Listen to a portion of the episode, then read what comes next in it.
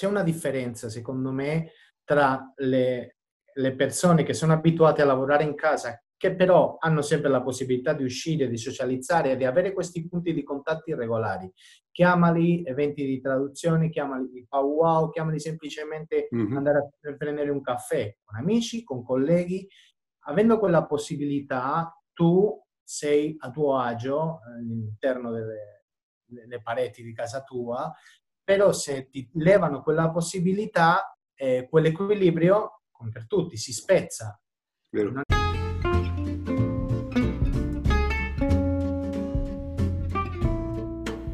European School of Translation presenta Tradurre, un podcast che racconta le storie dei traduttori. In ogni puntata un ospite, la sua esperienza, i suoi consigli. Ciao a tutti, benvenuti alla quarta puntata di Tradurre. Ciao Andrea. Ciao Raffa. Vi presento l'ospite di oggi che abbiamo con noi, che è Carlos Laorden Tovar. Ciao Carlos. Ciao Raffa. Benvenuto. Ciao, Carlos, ciao, è un, Carlos è un collega, un traduttore e formatore e grande fan degli aperitivi. Avremo esatto. modo di parlare di questo argomento. È famoso che per quello. È l'argomento. Cioè. È questo. Poi si fanno altre cose, ma la prima e fondamentale è quella. Pensavate che l'argomento del podcast sarebbe stato le paure, ma in realtà si parla degli aperitivi. Scherzo. Torna tutto lì. Eh, no, in realtà oggi con Carlos parliamo di uno dei, dei, dei temi, di un tema che non, non sempre viene, viene affrontato, che è quello della, della paura. Sì, esatto. eh, Comincio io con una prima domanda, che dici? Sì. Allora, io vorrei parlare di, visto che siamo usciti ieri dal lockdown, ho scoperto che si dice confinamento, dico bene in spagnolo. Esatto. Cioè, noi italiani preferiamo le parole straniere, ci piace usare questi, questi termini. Insomma, è stato un periodo di chiusura.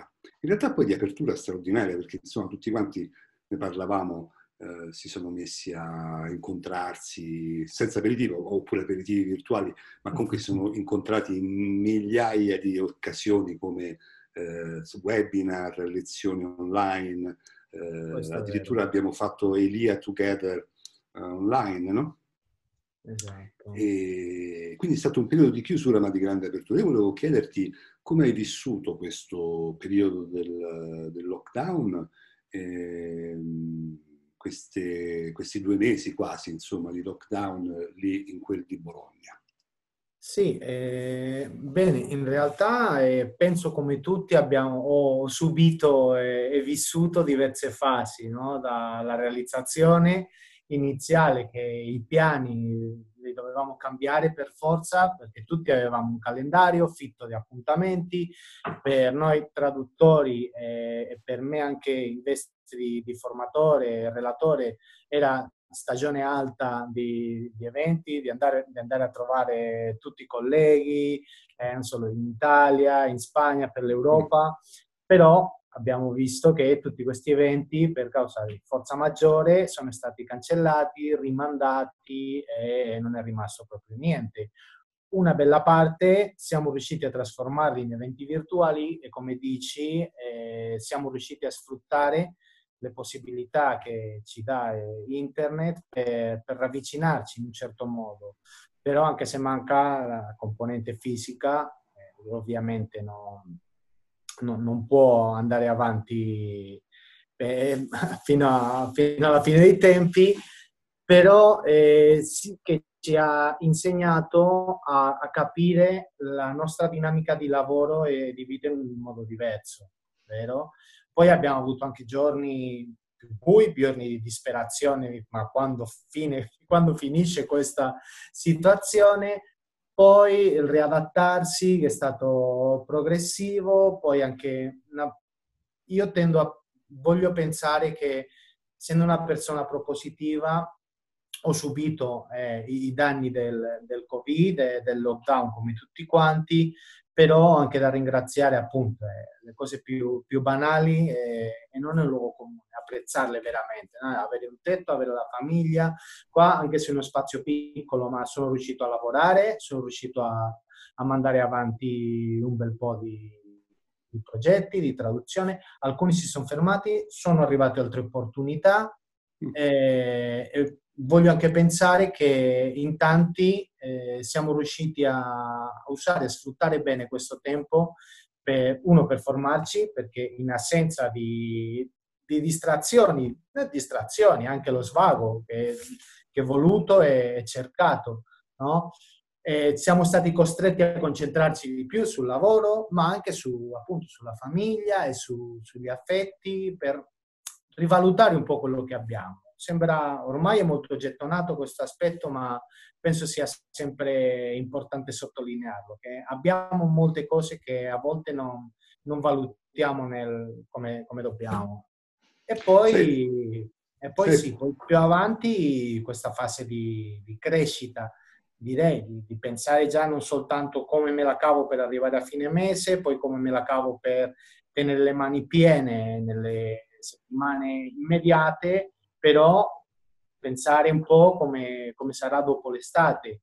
Mm-hmm. Poi anche pensiamo, stiamo pensando tutti che ovviamente quest'estate sarà molto diversa a quelle che abbiamo vissuto eh, storicamente, perché non avremo appunto le, le vacanze, i festival, i viaggi saranno completamente diversi.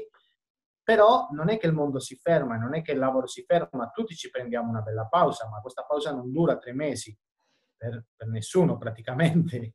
No, magari, c'è, magari c'è qualche paperone che può permetterselo, ma la, la maggioranza di noi mortali dobbiamo continuare a lavorare a un ritmo più rilassato magari, ma abbiamo anche rivalutato cosa intendiamo per rilassato, per il ritmo a cui eravamo abituati in questi mesi.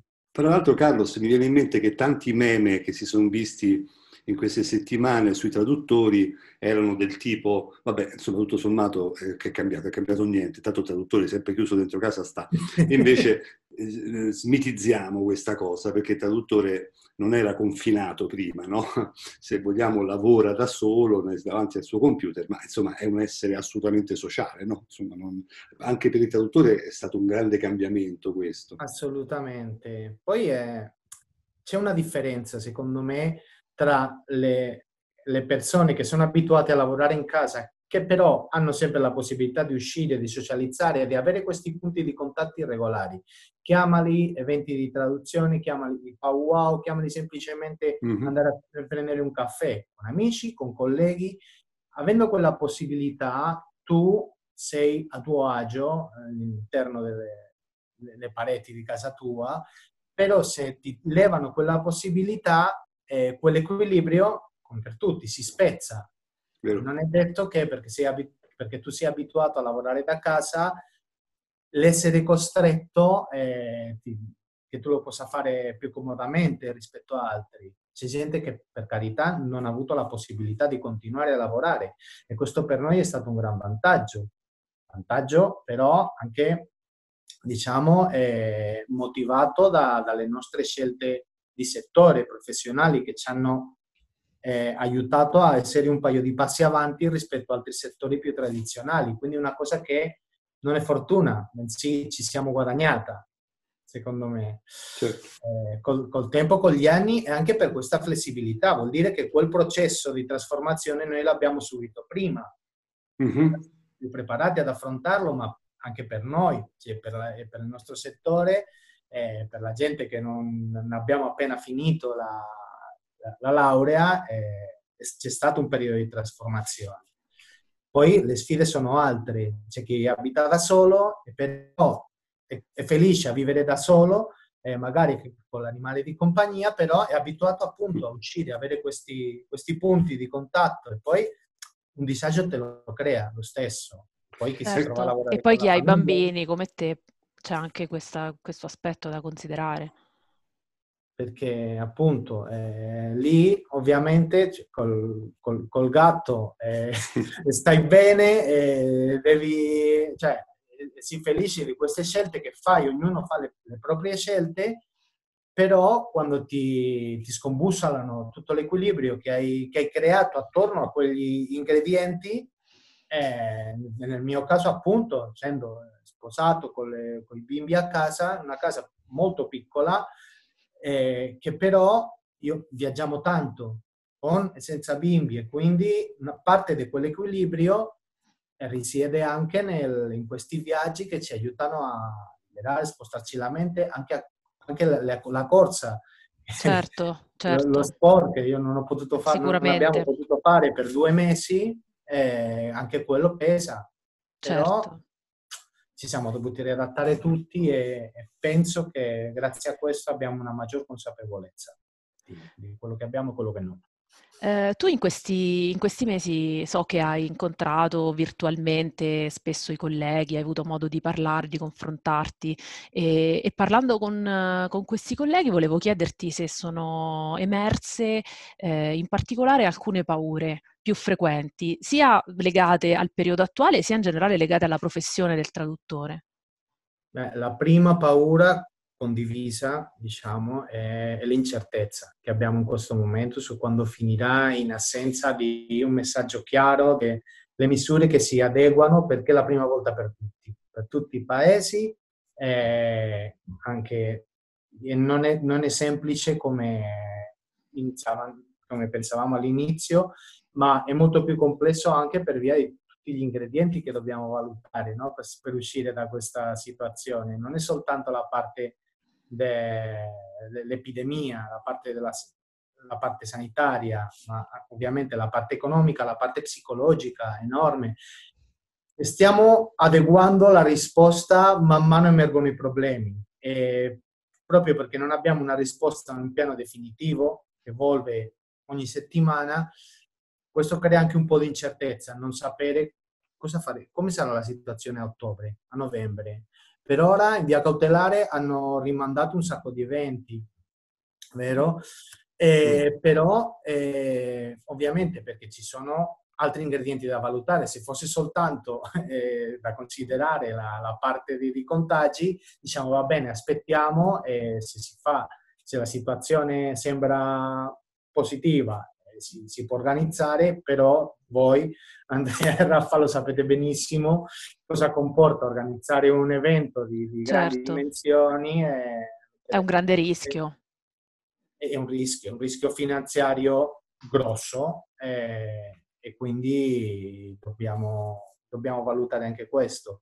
Io penso anche a tutti i gestori di, di sale di spettacoli, di concerti, io quanto musicista anche, l'impossibilità di, di poter svolgere spettacoli dal vivo, eh, la paura è certa, però si sono, eh, ci siamo confrontati tantissimo in questo tempo, perché in qualche modo bisogna uscire tenendo conto del miglior scenario possibile e il peggiore anche, e quindi eh, quelli un po' che, che guardiamo in modo ottimistico alla situazione, pensiamo che la situazione appunto migliorerà e che noi saremo più attrezzati, anche se non dovesse migliorare come ci auguriamo, noi saremo più attrezzati per fare fronte a ulteriori restrizioni, che però i segnali sono positivi. Eh, abbiamo anche dimostrato di, di avere questa una capacità, una resilienza non indifferente, e questa resilienza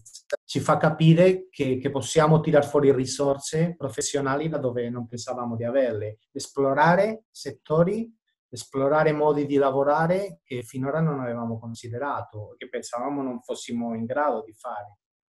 No? Eh, così come è accaduto con, con l'educazione online per i bambini e non, e non così bambini, Eh, a tutti i livelli, che si sono dovuti adeguare in tempi record a, per continuare a mandare avanti un programma.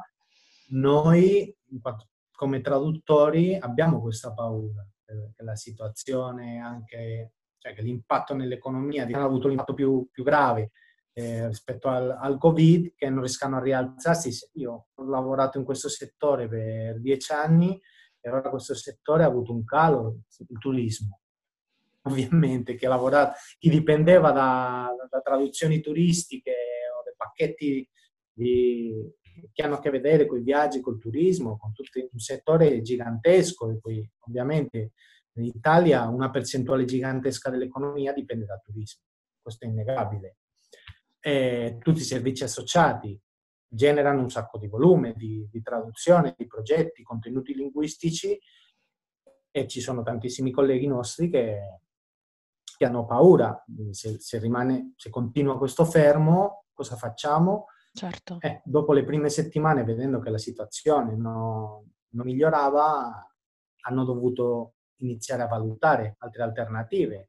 Alcuni hanno già intrapreso quella strada di chiama l'aggiornamento professionale, chiamalo, eh, ci attacchiamo a quello che c'è, però eh, hanno dimostrato alcuni traduttori che dicevano no, no, no, io, io faccio soltanto queste quattro cose, so, sono comodo lì, non voglio esplorare settori innovativi, però siamo stati costretti a farlo. E penso che con questa... con questo cambio di, di atteggiamento del mindset abbiamo fatto un passo in avanti, come tutti.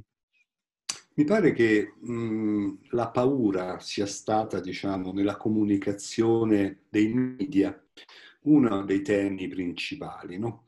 Eh, ed è chiaro che di fronte a, a una tragedia come... soprattutto voi nel nord Italia avete vissuto, insomma, no? Tu eri un po' più lontano, ma insomma, voglio dire, parliamo di...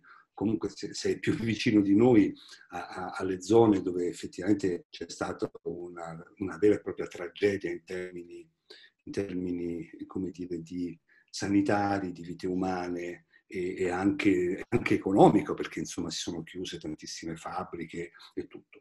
Noi mh, le paure del traduttore eh, ovviamente sono le stesse, diciamo, di, di, di, dei nostri concittadini, ma c'è una... Pa- mh, come dire, una paura eh, che forse riusciamo, tu hai parlato di resilienza, a, com- a confrontare meglio, che è quella, eh, diciamo, dell'incertezza, come, come di cui parlavi, no?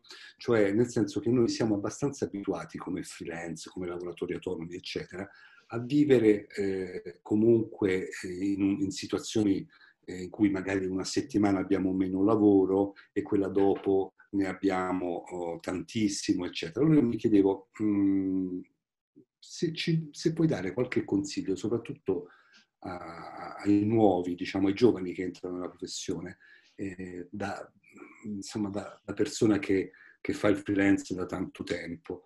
Eh, come, come convivere con questa incertezza che, insomma, oggi è, è maggiore, ma che comunque c'è sempre nella vita del, del lavoratore freelance?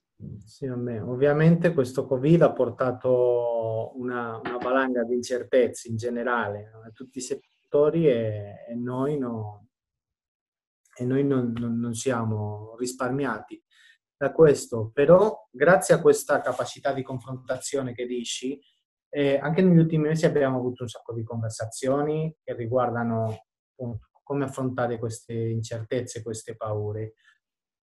Proprio la scorsa settimana, eh, all'interno di, di una di, delle conversazioni che, avevo, che abbiamo organizzato per, per Elia, no? per, eh, diciamo, per, per aggiungere un po' di, di valore, compensare la, la mancata edizione fisica di Elia Together che dovevamo svolgere a Milano, abbiamo visto eh, una, una delle nostre colleghe, Sara Bauer Mason, ci ha detto...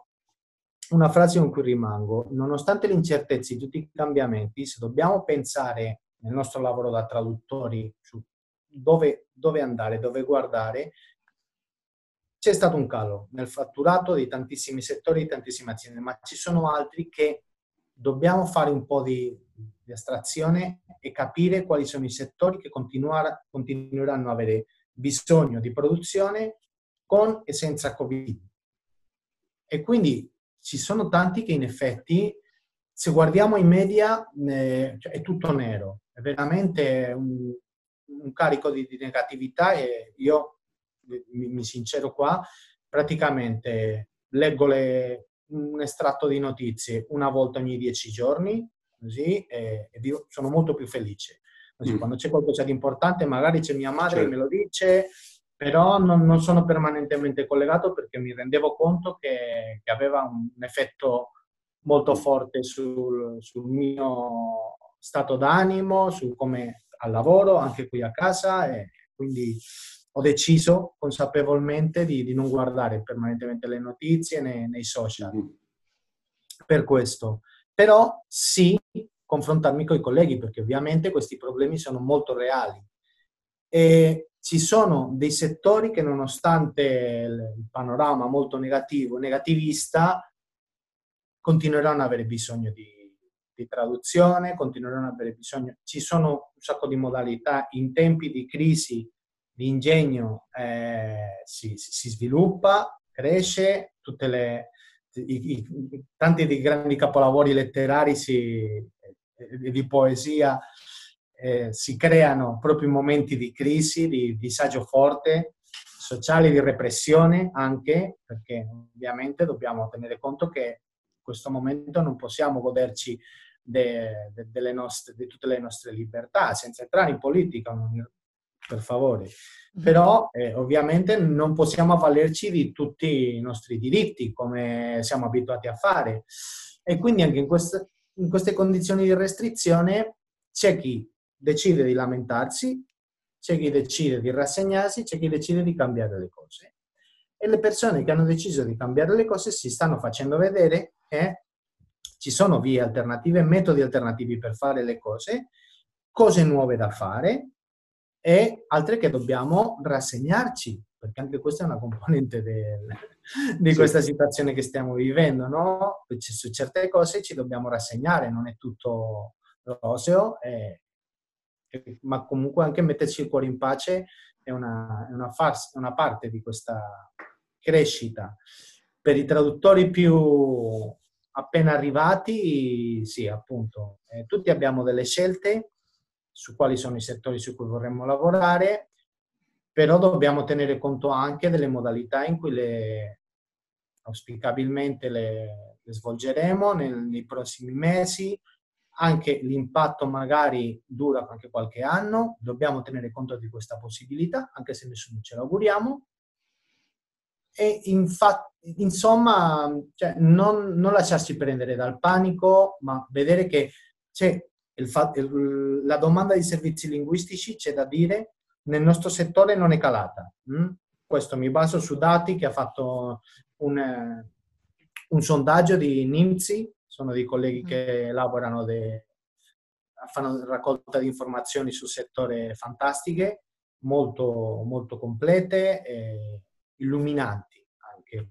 E quindi hanno fatto un sondaggio sul volume di, di fatturato, sulla richiesta di traduzioni, di servizi linguistici a marzo e aprile, quindi noi stiamo cercando di fare paragoni con dodici mesi fa, marzo e aprile è appena calato, appena appena. Alcuni settori ovviamente sono calati, perché certo. In Italia, ad esempio, i tribunali sono chiusi, le traduzioni asseverate, un calo eh, fisiologico, no? Eh, che abbiamo avuto, però in campo, la localizzazione, traduzioni tecniche, la produzione è continuata. Poi alcune di queste aziende che producono beni materiali si sono dovuti fermare la produzione, ma hanno approfittato di questi mesi per aggiornare appunto la manualistica, per aggiornare. La richiesta c'è e i numeri lo dimostrano, anche i numeri delle, delle grandi aziende eh, del nostro settore ci dicono che è attivo, siamo attivi, però c'è movimento interno. Eh, ovviamente eh, noi dobbiamo cercare di capire la situazione. Se ci fermiamo e aspettiamo che tutto torni come prima, mi dispiace, ma per questo ci metteremo anni a tornare, se mai dovesse tornare come prima. Il che non vuol dire che sia per forza una cosa negativa, ma ci dobbiamo adeguare tutti. Anche chi, chi si rifiuta. Eh, abbiamo parlato di paure legate appunto al mercato, ai cali di lavoro. Ora veniamo un po' alla paura più... La, paura, la madre di tutte le paure, che so che è un tema che tu, a cui tu, tu tieni particolarmente. Che fine faranno gli aperitivi? Come faremo a fare networking nel futuro prossimo? Eh, diciamo questo è il vero dramma, Raffa, questo è il vero dramma. Secondo te, no, co- cosa ci inventeremo? Oh, gli azionisti dell'Apero che mi chiamano in continuazione, dicendo cosa possiamo fare, dobbiamo fare un, un brainstorming qua. Ah, in realtà, eh, in questo, questo sì, eh, secondo me bisogna capirlo come una circostanza ristretta nel, nel tempo, circoscritta alla situazione che stiamo vivendo. eh, c'è una crisi sanitaria senza precedenti, però dobbiamo per forza tornare a socializzare. Per ora abbiamo visto che esistono modi. Prima, diciamo, questo contentino virtuale ce lo siamo dati, abbiamo visto che siamo in grado di, di reggere più a lungo davanti a uno schermo rispetto a quello che pensavamo, però ovviamente c'è una diversità di, di casi. Per noi traduttori può andare bene fino a un certo punto, poi eh, i maestri per l'educazione, questo a lungo andare, specie con bambini piccoli, non è fattibile, quindi bisogna trovare altre soluzioni. E così come si trovano altre soluzioni per altri settori, io voglio pensare che nel mondo degli aperitivi e dei nostri eventi online, che per ora si svolgono online, torneremo a farli prima che poi, eh, perché è una componente fondamentale, no? Questo confronto mh, al momento non si, non si limita mai al, al virtuale, perché alla fine, questa è un'ipotesi, un'ipotesi mia, entro adesso abbiamo molta sete di, di, di imparare, di questa crescita, adeguamento più che altro professionale alla nuova situazione, ma se tutto continua, dovesse continuare così, entro, entro dodici mesi non, non ne potremo più di webinar. Certo, anche prima direi. E quindi bisognerà evolvere anche il formato. Il formato è tutto quello che facciamo, queste modalità di lavoro che adesso vanno bene perché le pensiamo circoscritte a questo contesto. Se si dovesse prolungare la cosa eh, dovremmo cambiare. E però abbiamo dei segnali positivi. Io voglio pensare che appunto questi aperitivi eh, già li potremmo fare a breve con le dovute misure di sicurezza e ovviamente rispettando quanto, quello, quanto ci dicano per assicurare che che la situazione migliorerà, ma io anche voglio pensare che come, come malattia che è, seppur inedita, eh, arriverà un momento in cui la, la somma di tutti gli ingredienti, no? Lo sviluppo di un vaccino da una parte, la, l'immunità dei greggi di cui tanto si parla, e poi anche una, una maggiore tolleranza a convivere col, col virus. E questo anche lo, lo dicevano, non entriamo in... in aspetti legali alla, alla gestione del, dell'emergenza sanitaria, per carità, non sono un medico, non sono virologo, però eh, c'è un insieme di ingredienti che si, si, son, si, si aggiungono l'uno agli altri quando stiamo incastrando un puzzle con tutti questi pezzi di il vaccino, le misure di sicurezza, l'immunità dei gregge, i, gli sviluppi anche in altri trattamenti, no? Certo, e tutto terapia. Sommato ci porta a pensare che la situazione così grave come l'abbiamo vissuta non si dovrebbe ripetere. Avremo ricadute, con, ci saranno ovviamente stagionali anche come con altre malattie e dovremo di nuovo magari rinchiuderci per qualche giorno, per qualche settimana, distanziarci, portare le mascherine qualche settimana l'anno, non lo so, non lo so, però comunque... Eh, avendo già rientrato in una certa normalità e anche questa normalità comporta il, il dare vita di nuovo a questi eventi sociali e a questi eventi che, che ci permettono anche di, di sentirci parti di una, di una comunità, no? Una delle parti più belle che abbiamo nel nostro settore è questo senso di appartenenza così forte che, che abbiamo e che si, e questi legami si, si creano non online, mi dispiace dire, questi legami si creano grazie da una parte al lavoro che creiamo, ma poi al confronto fisico che abbiamo, certo, in eventi come la giornata del traduttore. Io volevo dire, sono molto d'accordo, qualche giorno fa ricordavo che la parola economia viene da oikos, casa, no? E noi in questi giorni abbiamo vissuto, eh, come dire, un'economia delle case, un'economia privata.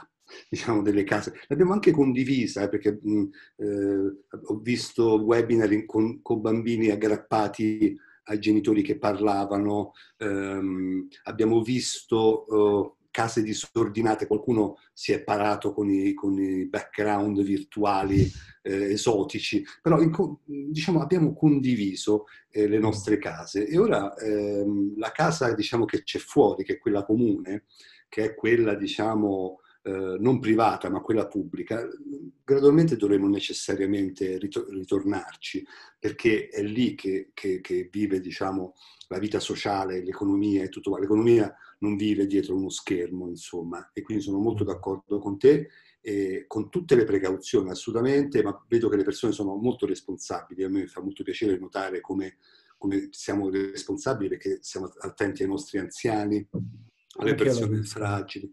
No? E, e quindi credo che usciremo da questa cosa con maggiore responsabilità verso gli altri, ma comunque solamente quando riprenderemo dei contatti sociali eh, attenti, eccetera, si potrà dire che l'economia riprende. Insomma, io sono d'accordo con te. Esatto. Sì. Eh, perché è molto complesso, ovviamente, non, non bisogna tenere conto soltanto di queste attività che si possono svolgere anche online, ma c'è... Eh, adesso ad esempio ci sono nel, nel nord dell'Italia, anche al sud, e anche in Spagna, e partono le, le, le campagne di raccolta, di, ad esempio la cipolla, una parte certo. Ora, hanno bisogno di tremila braccianti, eh, se non li fanno uscire... Anche qua è lo stesso problema, certo, certo. Eh, Bene, grazie Carlos, è stato sempre, è sempre molto piacevole chiacchierare con te, speriamo di poterlo fare presto di persona, grazie, davanti grazie a, a un aperitivo.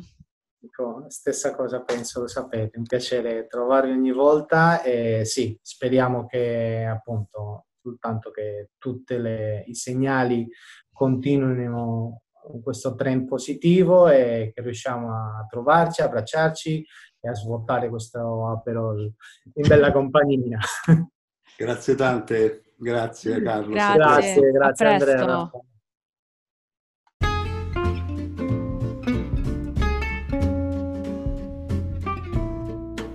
Se il podcast ti è piaciuto, aiutaci a farlo conoscere ai tuoi colleghi e alle tue colleghe. Condividilo sui social e facci sapere cosa ne pensi.